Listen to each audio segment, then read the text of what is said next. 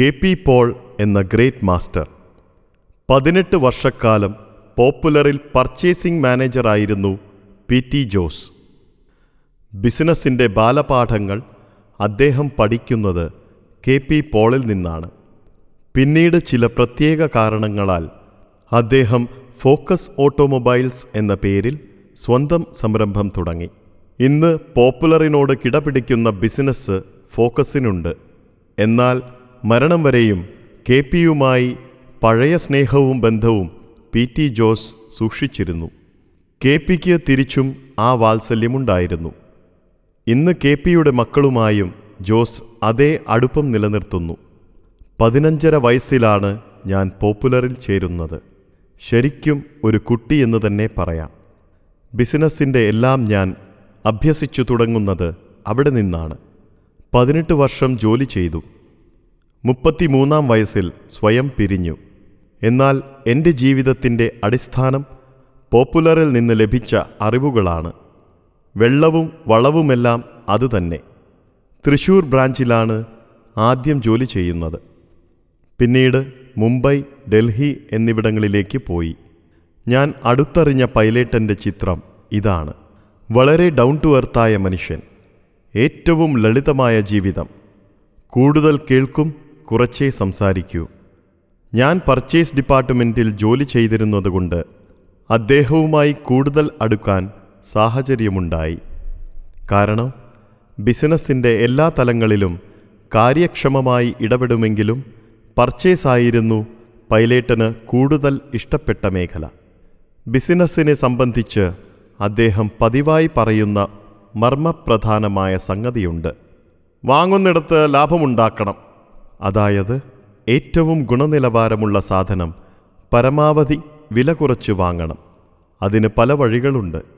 ആ സാധനം ഏറ്റവും വില കുറച്ച് ലഭിക്കുന്ന സ്ഥലം കണ്ടെത്തണം. അവിടെ ചെന്ന് കഴിയുന്നത്ര വിലപേശി നമ്മൾ ഉദ്ദേശിക്കുന്ന വിലയ്ക്ക് വാങ്ങണം.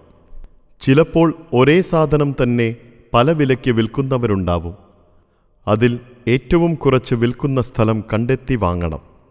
വിൽക്കുന്ന കാര്യത്തിൽ ഉറപ്പില്ല. പക്ഷേ വാങ്ങുന്നിടത്ത് ലാഭമുണ്ടാക്കിയാൽ പിന്നെ ഭയപ്പെടാനില്ല. വിൽപ്പനയിൽ പല കാരണങ്ങളാൽ നമ്മൾ പ്രതീക്ഷിക്കുന്ന വിലയ്ക്ക് വിൽക്കാൻ കഴിഞ്ഞെന്ന് വരില്ല അത് മുൻകൂട്ടി കണ്ട് വാങ്ങുന്നിടത്ത് ലാഭമുണ്ടാക്കിയാൽ നഷ്ടം വരില്ലെന്ന് മാത്രമല്ല ഏതാനും പീസുകൾ വിൽക്കുമ്പോൾ തന്നെ മുടക്കുമുതലും ചെറിയ ലാഭവും കയ്യിൽ വരും. മാത്രമല്ല കുറഞ്ഞ വിലയ്ക്ക് വാങ്ങുന്ന സാധനം കസ്റ്റമേഴ്സിന് വില കുറച്ച് കൊടുക്കാനുമാവും. അപ്പോൾ കൂടുതൽ ആളുകളെ കടയിലേക്ക് ആകർഷിക്കാനും എതിരാളികളെ മുട്ടുകുത്തിക്കാനും സാധിക്കും. എല്ലാ സാധനങ്ങളും കടയിലുണ്ടാവണമെന്ന് നിർബന്ധമായിരുന്നു. അതിനുവേണ്ടി ഇന്ത്യയൊട്ടാകെ എത്ര ദൂരം യാത്ര ചെയ്യാനും മടിച്ചിരുന്നില്ല. പൈലേട്ടൻ ഇടയ്ക്കിടെ ഓർമ്മിപ്പിച്ചിരുന്ന ഒരു കാര്യമുണ്ട്. എടാ കൃത്യനിഷ്ഠ ആത്മാർത്ഥത അച്ചടക്കം. ഇത് മൂന്നുമുണ്ടെങ്കിൽ നമുക്ക് മനസമാധാനം കിട്ടും. ചിലപ്പോൾ നമ്മൾ ചെയ്യുന്ന കാര്യങ്ങൾ പരാജയപ്പെടാം. എല്ലാവരും എല്ലായ്പ്പോഴും വിജയിക്കണമെന്നില്ല പക്ഷേ ആത്മസംതൃപ്തി കിട്ടും. നമ്മുടെ അശ്രദ്ധ കൊണ്ടല്ല തോറ്റത് എന്നെങ്കിലും സമാധാനിക്കാൻ കഴിയും. അധികം ട്രാഫിക് ഇല്ലാത്ത വെളുപ്പാൻ കാലങ്ങളിലാണ് പൈലറ്റന്റെ യാത്രകൾ ഏറെയും. പുലർച്ചെ നാലു മണിക്ക് ഇന്ന സ്ഥലത്ത് നിൽക്കണമെന്ന് പറഞ്ഞാൽ ആ സമയത്ത് നമ്മൾ അവിടെ ഉണ്ടാവണം. ഇല്ലെങ്കിൽ പുള്ളി വിട്ടുപോകും. ഞാൻ മൂന്നരയ്ക്ക് തന്നെ അവിടെ എത്തും. ആ ശീലം ജീവിതത്തിൽ ഇന്നും ഗുണകരമാണ്.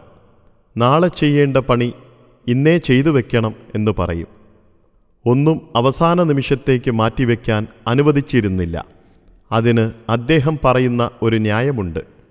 എടാ നാളെ നമ്മൾ ജീവനോടെ ഉണ്ടാവുമെന്ന് നമുക്കറിയില്ലല്ലോ. യാത്രകളിലാണ് അദ്ദേഹം ഏറ്റവും കൂടുതൽ വാചാലനാവുന്നത്. പറയുന്നത് മുഴുവൻ ബിസിനസ്സായിരിക്കും. വല്ലപ്പോഴുമുള്ള ചീട്ടുകളി ഒഴിച്ചാൽ മറ്റൊരു എന്റർടൈൻമെന്റും അദ്ദേഹത്തിനുണ്ടായിരുന്നില്ല. ഇരുപത്തിനാല് മണിക്കൂറും ബിസിനസ് വളർത്തുന്നതിനെക്കുറിച്ച് ചിന്തിക്കുകയും അതിനായി അക്ഷീണം പ്രവർത്തിക്കുകയും ചെയ്യുന്നതായിരുന്നു ഹരം. എനിക്ക് വ്യക്തിപരമായി ഗുണം ചെയ്ത ഒട്ടേറെ കാര്യങ്ങളുണ്ട്. ഓരോ യാത്രയിലും ഒരു സ്റ്റഡി ക്ലാസ് പോലെ അദ്ദേഹം പറഞ്ഞു തരും. താൻ ബിസിനസ് തുടങ്ങിയ കാലം അന്നു നേരിട്ട പ്രശ്നങ്ങൾ അതിനെ മറികടന്ന വിധം ഓരോ തവണയും പ്രതിസന്ധികൾ ഉണ്ടാകുമ്പോൾ നേരിട്ടത് ടയർ റിപ്പയറിംഗ് ബിസിനസ്സിലേക്ക് കടന്ന സാഹചര്യം അദ്ദേഹം വിശദീകരിച്ചത് ഇങ്ങനെ. ഒരാൾ ടയർ റിപ്പയറിങ്ങിന് വരുമ്പോൾ നമ്മൾ റിപ്പയർ ചെയ്ത് വെച്ച ടയർ എടുത്തു കൊടുക്കുന്നു. അയാൾക്ക് സമയം ലാഭം നമുക്ക് ഒരു ടയറിന്റെ കാശും കിട്ടും. കഴിയുമെങ്കിൽ അയാളുടെ കേടായ ടയർ നമ്മൾ വില കുറച്ച് വാങ്ങി വെക്കുകയും ചെയ്യും. പിന്നീട് മിലിട്ടറിക്കാർ വിൽക്കുന്ന വണ്ടികൾ ലേലത്തിൽ പിടിച്ച് അതിന്റെ ടയർ വൽക്കനൈസ് ചെയ്ത് വിൽക്കാൻ തുടങ്ങി. അടുത്ത പടി അതിന്റെ ബോഡി വിൽക്കാൻ തുടങ്ങി. അവശേഷിച്ച സ്പെയർ പാർട്സ് എന്തു ചെയ്യണമെന്ന ചിന്തയിൽ നിന്നാണ് സ്പെയർ പാർട്സ് ബിസിനസ് തുടങ്ങാം എന്ന ആലോചന വരുന്നത്. അത് കൂടുതൽ ലാഭകരമാണെന്ന് അനുഭവത്തിൽ അറിഞ്ഞു. അങ്ങനെ അതിൽ പൂർണമായും ശ്രദ്ധ കേന്ദ്രീകരിച്ചു. ഗുവാഹത്തി ദിമാപൂർ ഷില്ലോങ് ബർമ എന്നീ വിദൂര സ്ഥലങ്ങളിൽ നിന്നു പോലും കുറഞ്ഞ വിലയ്ക്ക് ഗുണമേന്മയുള്ള സ്റ്റോക്ക് എടുത്തുകൊണ്ടുവന്ന് ബിസിനസ് വിപുലീകരിച്ചു. ഏതുതരം വണ്ടിയുടെയും ഏത് സ്പെയർ പാർട്സും ലഭിക്കുന്ന സ്ഥലമായി പോപ്പുലർ ഓട്ടോമൊബൈൽസ് മാറി. ഇതിനിടയിൽ ജീപ്പ് എടുത്ത് റീകണ്ടീഷൻ ചെയ്ത് വിൽക്കാൻ തുടങ്ങി. മറ്റുള്ളവർക്ക് ചെയ്യാൻ കഴിയുന്ന കാര്യങ്ങൾ എന്തുകൊണ്ട് എനിക്ക് ചെയ്തുകൂടാ എന്ന ആകാംക്ഷയായിരുന്നു ജീവിക്കുന്ന ഓരോ നിമിഷവും അദ്ദേഹത്തെ നയിച്ചിരുന്നത്. അറുപത്തിനാല് മുതൽ എഴുപത്തിയെട്ട് വരെയാണ് ഞങ്ങൾ കൂടുതൽ അടുത്തിടപഴകിയിരുന്നത്.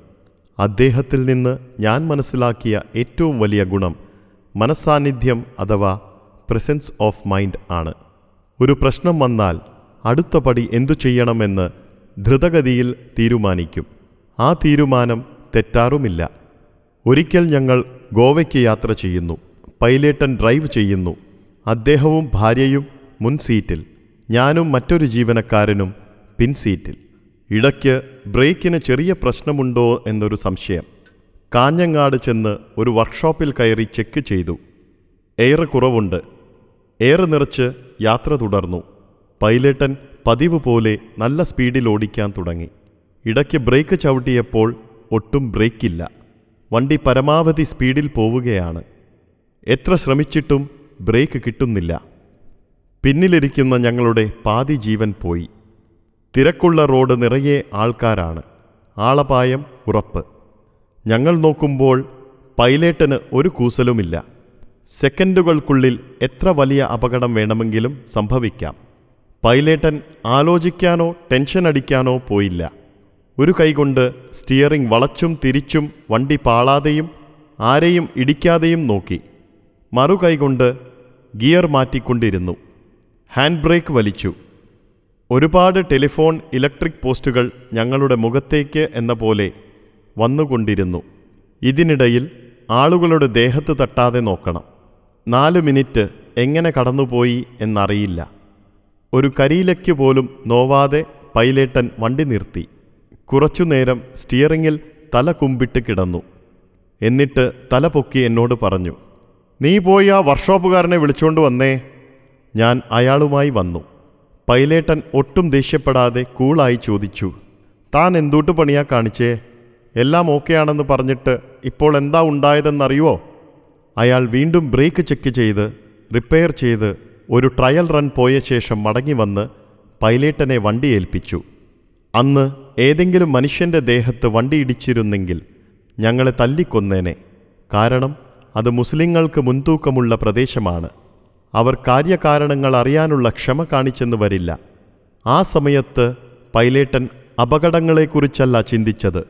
എങ്ങനെ അതിനെ മറികടക്കാം എന്നാണ്. ആ മനസാന്നിധ്യമാണ് വലിയ ദുരന്തത്തിൽ നിന്നും രക്ഷിച്ചത്. ഞങ്ങൾ യാത്ര തുടർന്നു. ഗോവയിൽ നിന്ന് ബോംബെക്കും അവിടെ നിന്ന് ബാംഗ്ലൂർക്കും പോയി പർച്ചേസ് കഴിഞ്ഞ് പതിനഞ്ച് ദിവസങ്ങൾക്ക് ശേഷമാണ് തിരിച്ചെത്തിയത്. മറ്റൊരു സന്ദർഭത്തിൽ തമിഴ്നാട്ടിലൂടെ സഞ്ചരിക്കുമ്പോൾ ഒരു റെയിൽപാളം കടക്കേണ്ടതുണ്ടായിരുന്നു. പെട്ടെന്ന് ഒരു പട്ടി പാളത്തിലേക്ക് കയറി. പ്ലിമത്ത് കാറാണ്. വണ്ടി ഫുൾ സ്പീഡിൽ ഓടുകയാണ്. പട്ടി വണ്ടിയിൽ വന്നിടിച്ച് സിനിമയിൽ കാണും പോലെ ഉയരത്തിലേക്ക് തെറിച്ചുപോയി. പട്ടിയുടെ ഉടമസ്ഥനായ തമിഴൻ തൊട്ടു പിന്നിൽ തന്നെയുണ്ട്. അവൻ കൂടുതലൊന്നും ചിന്തിച്ചില്ല. ഒരു വലിയ പാറക്കല്ലെടുത്ത് കാറിന്റെ മുൻവശത്തെ ചില്ലിനു നേരെ എറിയാൻ ആയാസപ്പെടുകയാണ്. കല്ല് അവന്റെ കയ്യിൽ നിന്ന് പിടിവിട്ടു പോയാൽ മുൻപിലിരിക്കുന്നവരുടെ മരണം ഉറപ്പാണ്. അത്രയ്ക്ക് വലിയ കല്ലാണ്. പൈലേട്ടൻ ഒരു നിമിഷാർദ്ധം കൊണ്ട് അപകടം തിരിച്ചറിഞ്ഞു. പിന്നെ മറ്റൊന്നും നോക്കിയില്ല. അവന്റെ മേലേക്ക് വണ്ടിയെടുത്തു. കാറ് തന്റെ ദേഹത്ത് കയറിയിറങ്ങും എന്ന് മനസ്സിലാക്കി അവൻ കല്ല് നിലത്തിട്ട് വശത്തേക്ക് ചാടി രക്ഷപ്പെട്ടു. ആ സമയത്ത് പൈലേട്ടൻ അങ്ങനെ പ്രതികരിച്ചിരുന്നില്ലെങ്കിൽ അദ്ദേഹം ജീവനോടെ ഉണ്ടാവില്ല. അത് മുൻകൂട്ടി കണ്ട് ശരവേഗതയിൽ നടപടി സ്വീകരിച്ചു. പൈലേട്ടന്റെ സ്ഥാനത്ത് മറ്റൊരാളാണെങ്കിൽ അപ്സെറ്റായി മരണം ചോദിച്ചു വാങ്ങിയേനെ. ഞാൻ ചോദിച്ചു പൈലേട്ടാ കഷ്ടകാലത്തിന് കാർ അവന്റെ ദേഹത്ത് കയറിയിരുന്നെങ്കിലോ? അവൻ തെന്നിമാറുമെന്ന് എനിക്കറിയാറുന്നടാ അത്രയ്ക്ക് ദീർഘദൃഷ്ടിയും ഉൾക്കാഴ്ചയുമുള്ള ആളായിരുന്നു. ഈ തരത്തിൽ ഓരോ സന്ദർഭത്തിലും ധൃതഗതിയിൽ തീരുമാനം എടുക്കാനുള്ള കഴിവ് അദ്ദേഹത്തിനുണ്ടായിരുന്നു. വേറൊരു ദിവസം യാത്ര ചെയ്യുമ്പോൾ ഒരു കൂട്ടം താറാവിനെ ഒരു കർഷകൻ പാടത്തിൽ നിന്നും റോഡ് കുറുകെ ഇറക്കിക്കൊണ്ടുപോയി. മുപ്പതോളം താറാവുകളുണ്ട്. സ്പീഡിൽ വന്ന വണ്ടി ഇടിച്ച് കുറേ താറാവുകൾ ചത്തുവീണു പൈലേട്ടൻ വണ്ടി നിർത്താതെ ഓടിച്ചുപോയി. ഞാൻ ചോദിച്ചു എന്ത് പണിയാ കാണിച്ചേ? അയാളുടെ താറാവല്ലേ? വണ്ടി നിർത്തി നമ്മൾ നഷ്ടപരിഹാരം കൊടുക്കണ്ടേ? എന്തിന്? അയാളല്ലേ റോഡ് ശ്രദ്ധിക്കാതെ താറാവിനെ ഇറക്കിക്കൊണ്ടുവന്നത്? മാത്രമല്ല നീ നഷ്ടപരിഹാരം കൊടുക്കാൻ അങ്ങോട്ട് ചെല്ല്. അവർ നിന്നെ തല്ലിക്കൊല്ലും. ബിസിനസ്സിൽ വളരെ കുശാഗ്രബുദ്ധിയാണ്. ടയറിന് ഷോർട്ടേജുള്ള കാലം. അന്ന് ട്രക്ക് കുറവും കാറ് കൂടുതലുമാണ്. നൈലോൺ ടയറിന് രണ്ടായിരം രൂപയാണ് വില. അന്ന് രണ്ടായിരം രൂപ സങ്കൽപ്പിക്കാൻ കഴിയാത്ത തുകയാണ്. റബ്ബർ ടയറിന് നാലായിരം രൂപ. അന്ന് റബ്ബർ ടയർ എടുക്കണമെങ്കിൽ ഇത്ര നൈലോൺ ടയർ എടുക്കണം. ഡൺലപ്പ് പോലുള്ള ടയർ കമ്പനിക്കാരുടെ നേതൃത്വത്തിൽ ഒരു ടയർ സിൻഡിക്കേറ്റ് തുടങ്ങി. കമ്പനി നൽകുന്ന ടയർ അഞ്ച് ശതമാനം മാർജിനിൽ നമുക്ക് വിൽക്കാം. പക്ഷേ ആദ്യം കസ്റ്റമേഴ്സ് ഈ സിൻഡിക്കേറ്റിൽ പോയി ഇരുപത്തിയഞ്ച് രൂപ കൊടുത്ത് ബുക്ക് ചെയ്യണം. ഇത് അനാവശ്യമായ ചൂഷണമാണെന്ന് അവർക്കും നമുക്കും അറിയാം. പക്ഷേ കാര്യം നടക്കണമെങ്കിൽ അത് കൊടുത്തേ തീരൂ. എവിടെ നിന്ന് ടയർ എടുക്കണമെന്ന് അവർ നിർദ്ദേശിക്കും. പോപ്പുലറിൽ നിന്ന് ഇത്ര ടയർ അടുത്ത ഷോപ്പിൽ നിന്ന് ഇത്ര ടയർ എന്നൊക്കെ റേഷൻ പോലെ അവർ പതിച്ചു നൽകും. ഇത് ഉപഭോക്താവിന്റെയും വ്യാപാരിയുടെയും അവകാശത്തിന്മേലുള്ള കടന്നുകയറ്റമാണ്. പക്ഷേ ചോദ്യം ചെയ്യാൻ ആർക്കും ധൈര്യം പോരാ. പലപ്പോഴും സിൻഡിക്കേറ്റും നമ്മളും തമ്മിൽ ഉരസാൻ തുടങ്ങി. ആ സമയത്ത് ഞങ്ങൾ ഹൈദരാബാദ് വിജയവാഡ എന്നീ സ്ഥലങ്ങളിൽ പോയി. അവിടെ സൈക്കിൾ ടയറിന് വൻ ഡിമാൻഡായതുകൊണ്ട് കാർ ടയറിന് വില കുറവാണ്. പൈലേട്ടൻ ട്രക്ക് ലോഡ് കണക്കിന് ടയർ വാങ്ങി ആരുമറിയാതെ സാധനം ഗോഡൌണിൽ സ്റ്റോക്ക് ചെയ്തു. അത്രയും കുറഞ്ഞ വിലയ്ക്ക് വാങ്ങിയ സാധനം ടയർ സിൻഡിക്കേറ്റ് പറയുന്ന വിലയ്ക്ക് വിറ്റാൽ വലിയ ലാഭമാണ്. പക്ഷേ പൈലേട്ടൻ അവരോട് പറഞ്ഞു നിങ്ങൾ പറയുന്ന വിലയ്ക്ക് ഞങ്ങൾ വിൽക്കാം. ബാക്കിയുള്ളവർ അവർക്കിഷ്ടമുള്ള വിലയ്ക്ക് വിറ്റോട്ടെ. സിൻഡിക്കേറ്റ് അവരെ സമീപിച്ച മുഴുവൻ പേർക്കും പോപ്പുലറിൽ നിന്ന് വാങ്ങാൻ പെർമിറ്റ് കൊടുത്തു. അത് സാധിക്കില്ലെന്നായിരുന്നു അവരുടെ വിശ്വാസം. ഇത്രയും ടയർ പോപ്പുലർ എവിടുന്ന് സപ്ലൈ ചെയ്യാനാണ്? പെർമിറ്റും കൊണ്ട് ആളുകൾ വരുന്നതിനു മുൻപ് തന്നെ പ്രമുഖ പത്രങ്ങളുടെ ഒന്നാം പേജിൽ പരസ്യം കൊടുത്തു. സിൻഡിക്കേറ്റിന്റെ വില ഇത്ര ഞങ്ങളുടെ വില പതിനഞ്ച് രൂപ കുറച്ച് ഇത്ര. സിൻഡിക്കേറ്റിന്റെ പെർമിറ്റും കൊണ്ട് വരുന്നവർ പതിനഞ്ച് രൂപ കൂടുതൽ കൊടുത്തു വാങ്ങണം. ഈ പരസ്യം കണ്ടതോടെ ആളുകൾ ഒന്നടങ്കം സിൻഡിക്കേറ്റിനെ തല്ലാൻ പോയി. ഒറ്റ ദിവസം കൊണ്ട് സിൻഡിക്കേറ്റ് പൊളിഞ്ഞു. ഇവിടെ വളരെ വിലക്കുറച്ച് കിട്ടുന്ന നൈലോൺ ടയർ ഇവിടുന്ന് വാങ്ങി അലഹാബാദിൽ വിറ്റു.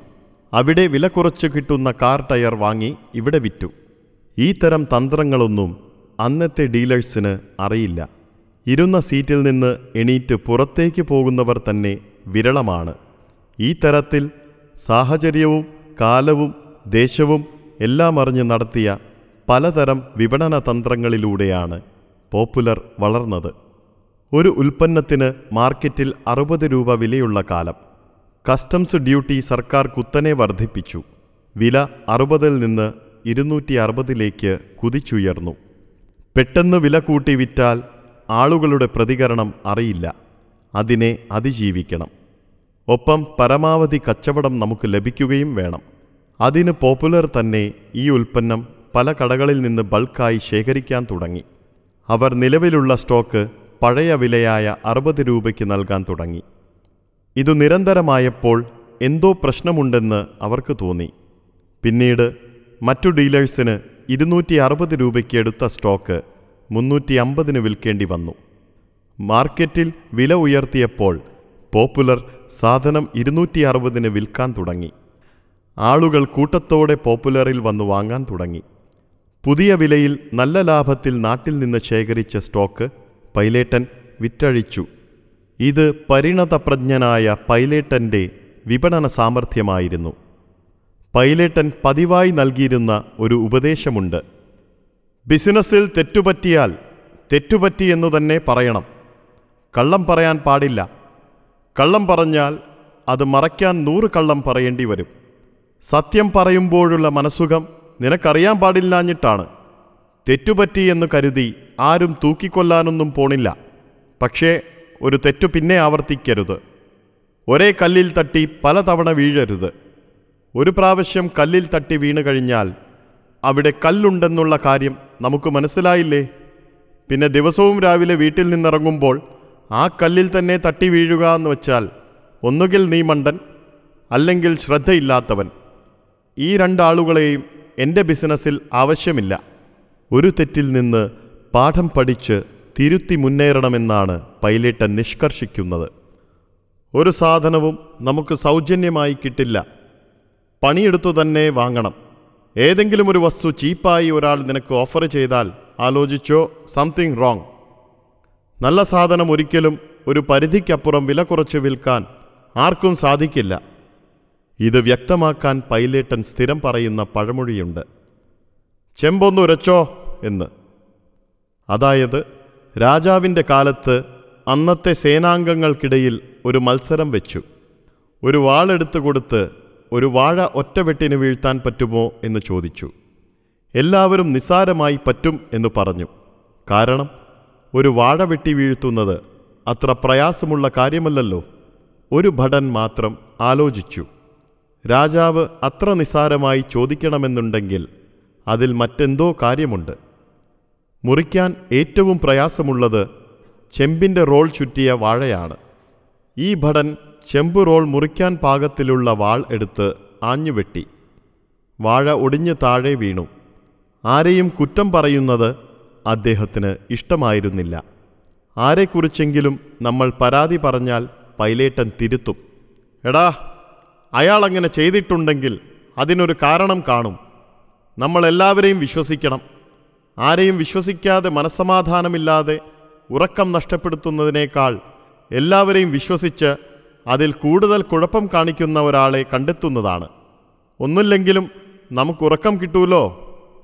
അതുപോലെ സഹോദരന്മാർ പോപ്പുലർ വിഭജിച്ച് സ്വന്തമായി ബിസിനസ് തുടങ്ങണമെന്ന് ആഗ്രഹം പ്രകടിപ്പിച്ച കാലം.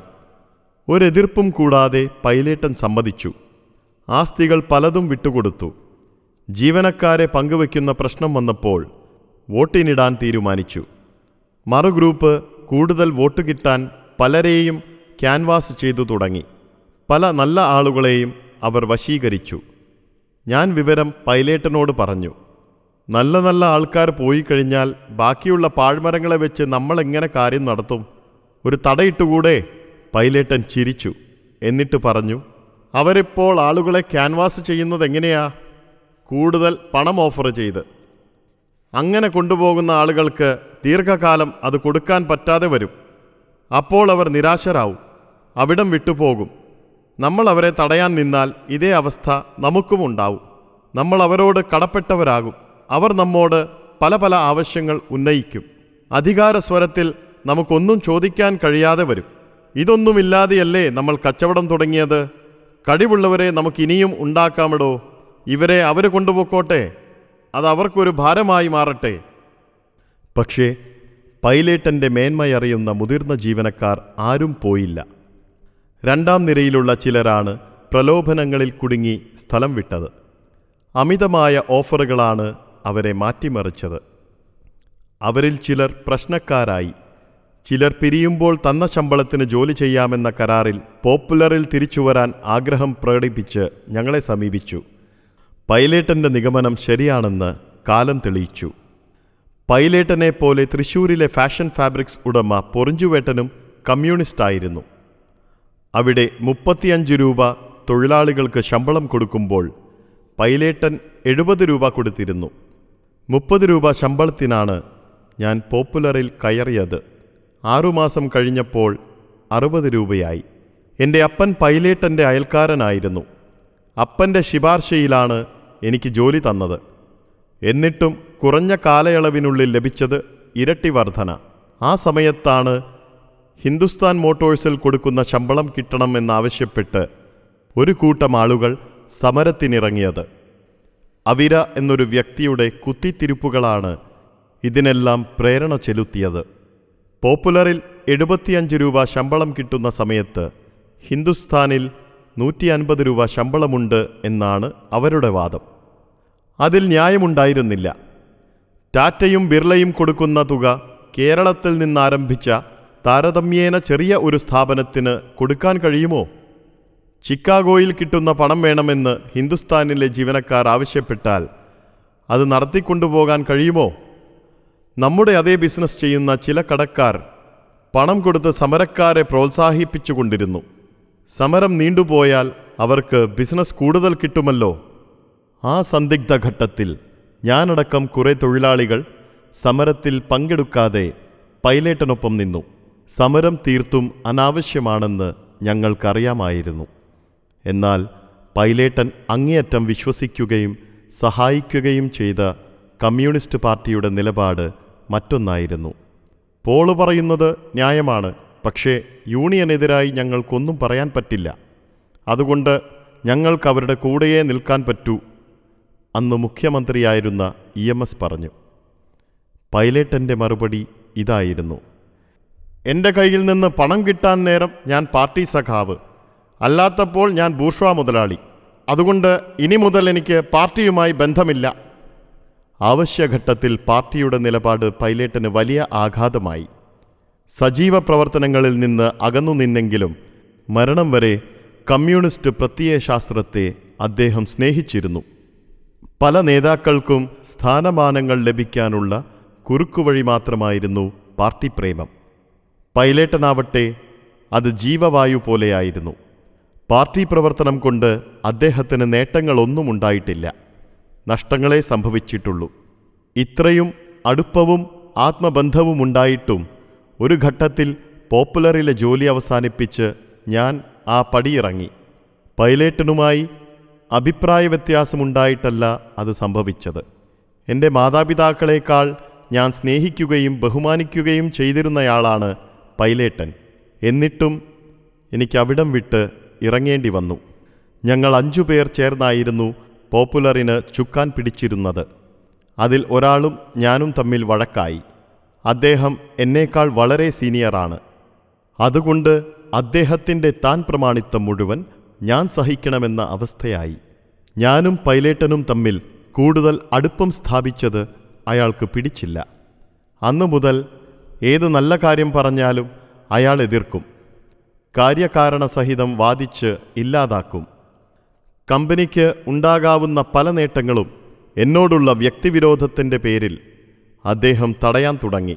ഞാൻ എന്റെ അവസ്ഥ പൈലേട്ടന്റെ മുന്നിൽ വിശദീകരിച്ചു. ഞാൻ എന്റെ ന്യായങ്ങൾ മുഴുവൻ പറഞ്ഞിട്ടും പൈലറ്റൻ ഒരക്ഷരം മിണ്ടിയില്ല.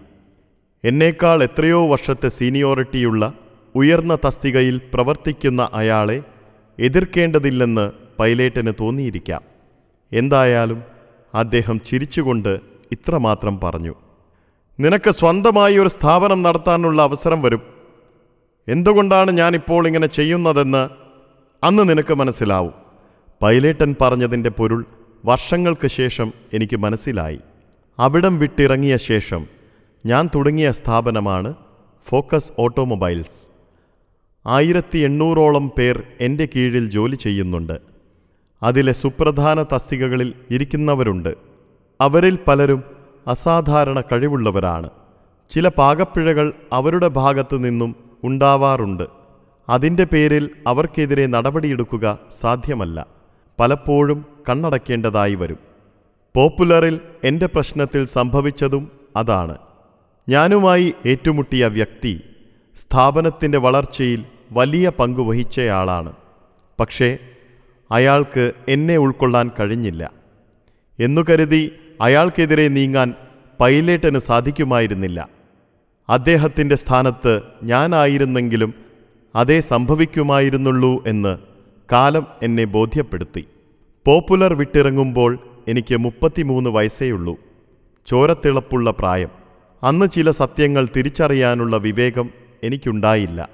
എല്ലാ സ്ഥാപനത്തിലും താക്കോൽ സ്ഥാനങ്ങളിൽ ഇരിക്കുന്നവർ തമ്മിൽ ഇത്തരം പൊളിറ്റിക്സ് ഉണ്ടാവുക സ്വാഭാവികമാണ്. അതിനെ ആ നിലയിൽ കണ്ട് അവസാനിപ്പിക്കേണ്ട കാര്യമേയുള്ളൂ. അതിന്റെ അളവ് കുറയ്ക്കുക എന്നല്ലാതെ തീർത്തും നിർമാർജനം ചെയ്യാൻ ആർക്കും സാധിക്കില്ല. എന്നാൽ അയാളെ തീർത്തും ഒഴിവാക്കണം എന്ന നിലപാട് ഞാൻ സ്വീകരിച്ചു. അതിൽ യാഥാർത്ഥ്യ ബോധ്യമുണ്ടായിരുന്നില്ല. എന്തായാലും അവിടെ തന്നെ ജോലി ചെയ്യുന്ന നാല് സുഹൃത്തുക്കളെയും ചേർത്ത് സ്വന്തമായി സംരംഭം തുടങ്ങാൻ തീരുമാനിച്ചു. എന്നിട്ടും സ്ഥാപനം വിട്ടുപോകാൻ എനിക്ക് വിഷമമുണ്ടായിരുന്നു. ഇത് പൈലേട്ടനോട് തുറന്നു പറയാനും പേടിയുണ്ട്. സംരംഭം തുടങ്ങാൻ ഞങ്ങളുടെ കയ്യിൽ പണമില്ല. കടം വാങ്ങണം. ഞാൻ എന്റെ പങ്കാളികളോട് പറഞ്ഞു നമ്മൾ കടം വാങ്ങിയാൽ ഏതെങ്കിലും വിധത്തിൽ വിവരം ചോർന്ന് പൈലറ്റന്റെ ചെവിയിലെത്തും. അദ്ദേഹം എന്തെങ്കിലും ചോദിച്ചാൽ നുണ പറയരുത്. ഉള്ള കാര്യം തുറന്നു പറയണം. പണം കടം ചോദിച്ചുകൊണ്ട് ഞങ്ങളിൽ ഒരാൾ എഴുതിയ കത്ത് പൈലേട്ടന്റെ കയ്യിലെത്തി. പൈലേട്ടൻ അവനെ പിടികൂടി ചോദിച്ചു നിങ്ങൾ നാലാൾ ചേർന്ന് പുതിയ കട തുടങ്ങാൻ പോകണമെന്ന് കേട്ടു. ശരിയാണോ? അവൻ പറഞ്ഞു. നാലാളല്ല പൈലേട്ട അഞ്ചാളുണ്ട്. ആരൊക്കെയാണ്? അവൻ എല്ലാവരുടെയും പേരുകൾ പറഞ്ഞു. ഞാൻ ആ സമയത്ത് പർച്ചേസിങ്ങിനായി യാത്ര പോയിരിക്കുകയാണ്. സാധാരണ ഞാനും പൈലറ്റനും ഒരുമിച്ചാണ് പർച്ചേസിങ്ങിന് പോവുക. അന്നെന്തോ കാരണത്താൽ പുള്ളി വന്നില്ല. വരാത്ത സന്ദർഭങ്ങളിൽ ഞാൻ എത്തിയാലുടൻ അദ്ദേഹം എന്റെ ക്യാബിനിൽ വന്നിരുന്ന് പോയ കാര്യങ്ങൾ വള്ളി പുള്ളി വിടാതെ ചോദിച്ചറിയും. പതിനഞ്ച് ദിവസം നീണ്ടു നിൽക്കുന്ന യാത്രയാണ്. പുറപ്പെട്ട നിമിഷം മുതൽ സംഭവിച്ച ഓരോ കാര്യങ്ങളും വിശദാംശങ്ങളടക്കം അറിയണം. ഞാൻ എല്ലാം പറയും. ഉച്ചയാകുമ്പോൾ പൈലേട്ടൻ പറയും അതേ നമുക്കിനി ഊണ് കഴിച്ചിട്ട് സംസാരിക്കാം. വീട്ടിൽ വിളിച്ചു കൊണ്ടുപോയി ഊണ് തന്നിട്ട് ബാക്കി കാര്യങ്ങൾ പറയും. അത്ര അടുത്ത ബന്ധമായിരുന്നു. ഇക്കുറി ഞാൻ അദ്ദേഹത്തിന്റെ മുന്നിലൂടെ നടന്നു പോയിട്ടും കണ്ട ഭാവം നടിക്കുന്നില്ല. എനിക്ക് കാര്യം മനസ്സിലായി. പൈലേട്ടൻ പിടികൂടിയ കാര്യം സുഹൃത്ത് എന്നെ ഫോൺ ചെയ്ത് അറിയിച്ചിരുന്നു. ഞാൻ ചോദിച്ചു പൈലേട്ടൻ എന്താ എന്നോടൊന്നും ചോദിക്കാത്തത്? എടാ ആ സെയിൽസിലെ ലക്ഷ്മണൻ ലീവാണ്. ഞാൻ അതിന്റെ കാര്യങ്ങൾ നോക്കിക്കൊണ്ടിരിക്കുകയാണ്. കുറച്ച് കഴിഞ്ഞ് ഞാൻ അങ്ങോട്ട് വരാം എന്ന് പറഞ്ഞു. അല്പസമയം കഴിഞ്ഞ് എന്റെ മുറിയിലേക്ക് വന്നു. ഇങ്ങോട്ട് ചോദ്യം വരും മുൻപേ ഞാൻ അങ്ങോട്ട് ആയുധം വെച്ച് കീഴടങ്ങി. പൈലേട്ടൻ എം എസിനെ കണ്ടിരുന്നു അല്ലേ കണ്ടു? വിവരങ്ങളൊക്കെ അറിഞ്ഞു അല്ലേ അറിഞ്ഞു. ഞാൻ പൈലറ്റിന് കുറേ സൂചനകൾ തന്നിരുന്നു.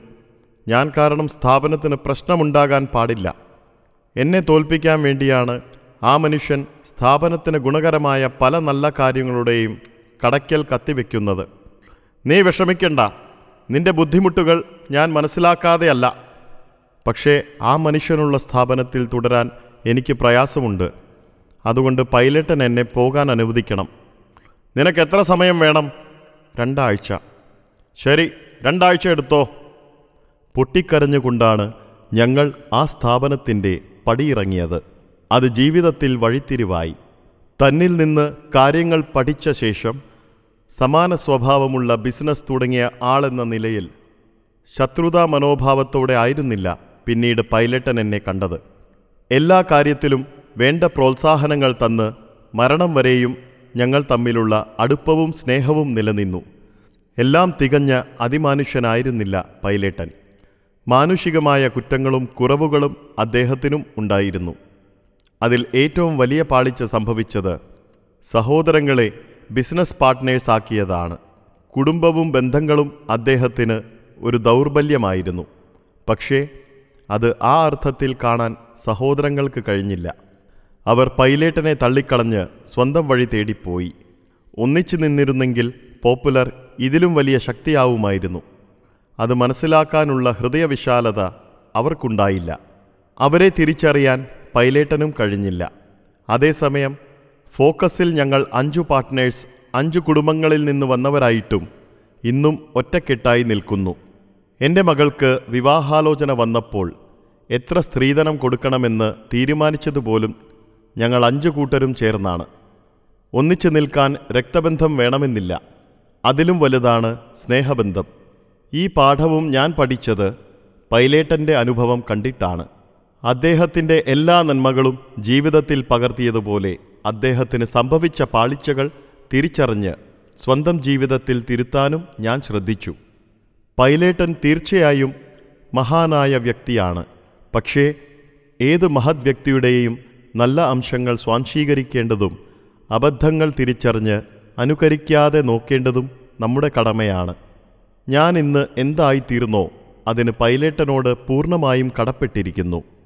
അദ്ദേഹം പഠിച്ചതിനേക്കാൾ വലിയ പാഠങ്ങളൊന്നും ഞാൻ ഇന്നേ വരെ പഠിച്ചിട്ടില്ല.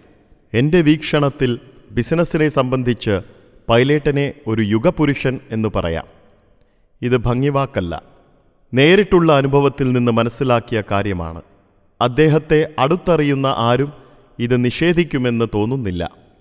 പിരിഞ്ഞുപോയ തൊഴിലാളികളെല്ലാം കൂടി പൈലേട്ടന് ഒരു സ്വീകരണം കൊടുക്കാൻ തീരുമാനിച്ചു. അതിന്റെ മുഖ്യ സംഘാടകൻ ഞാനായിരുന്നു. ഞാൻ പോയി ക്ഷണിച്ചപ്പോൾ സന്തോഷത്തോടെ അദ്ദേഹം വന്നു. ഏതെങ്കിലും തരത്തിലുള്ള പ്രസിദ്ധിയോ സ്വീകരണങ്ങളോ ഇഷ്ടപ്പെട്ടിരുന്ന ആളല്ല അദ്ദേഹം.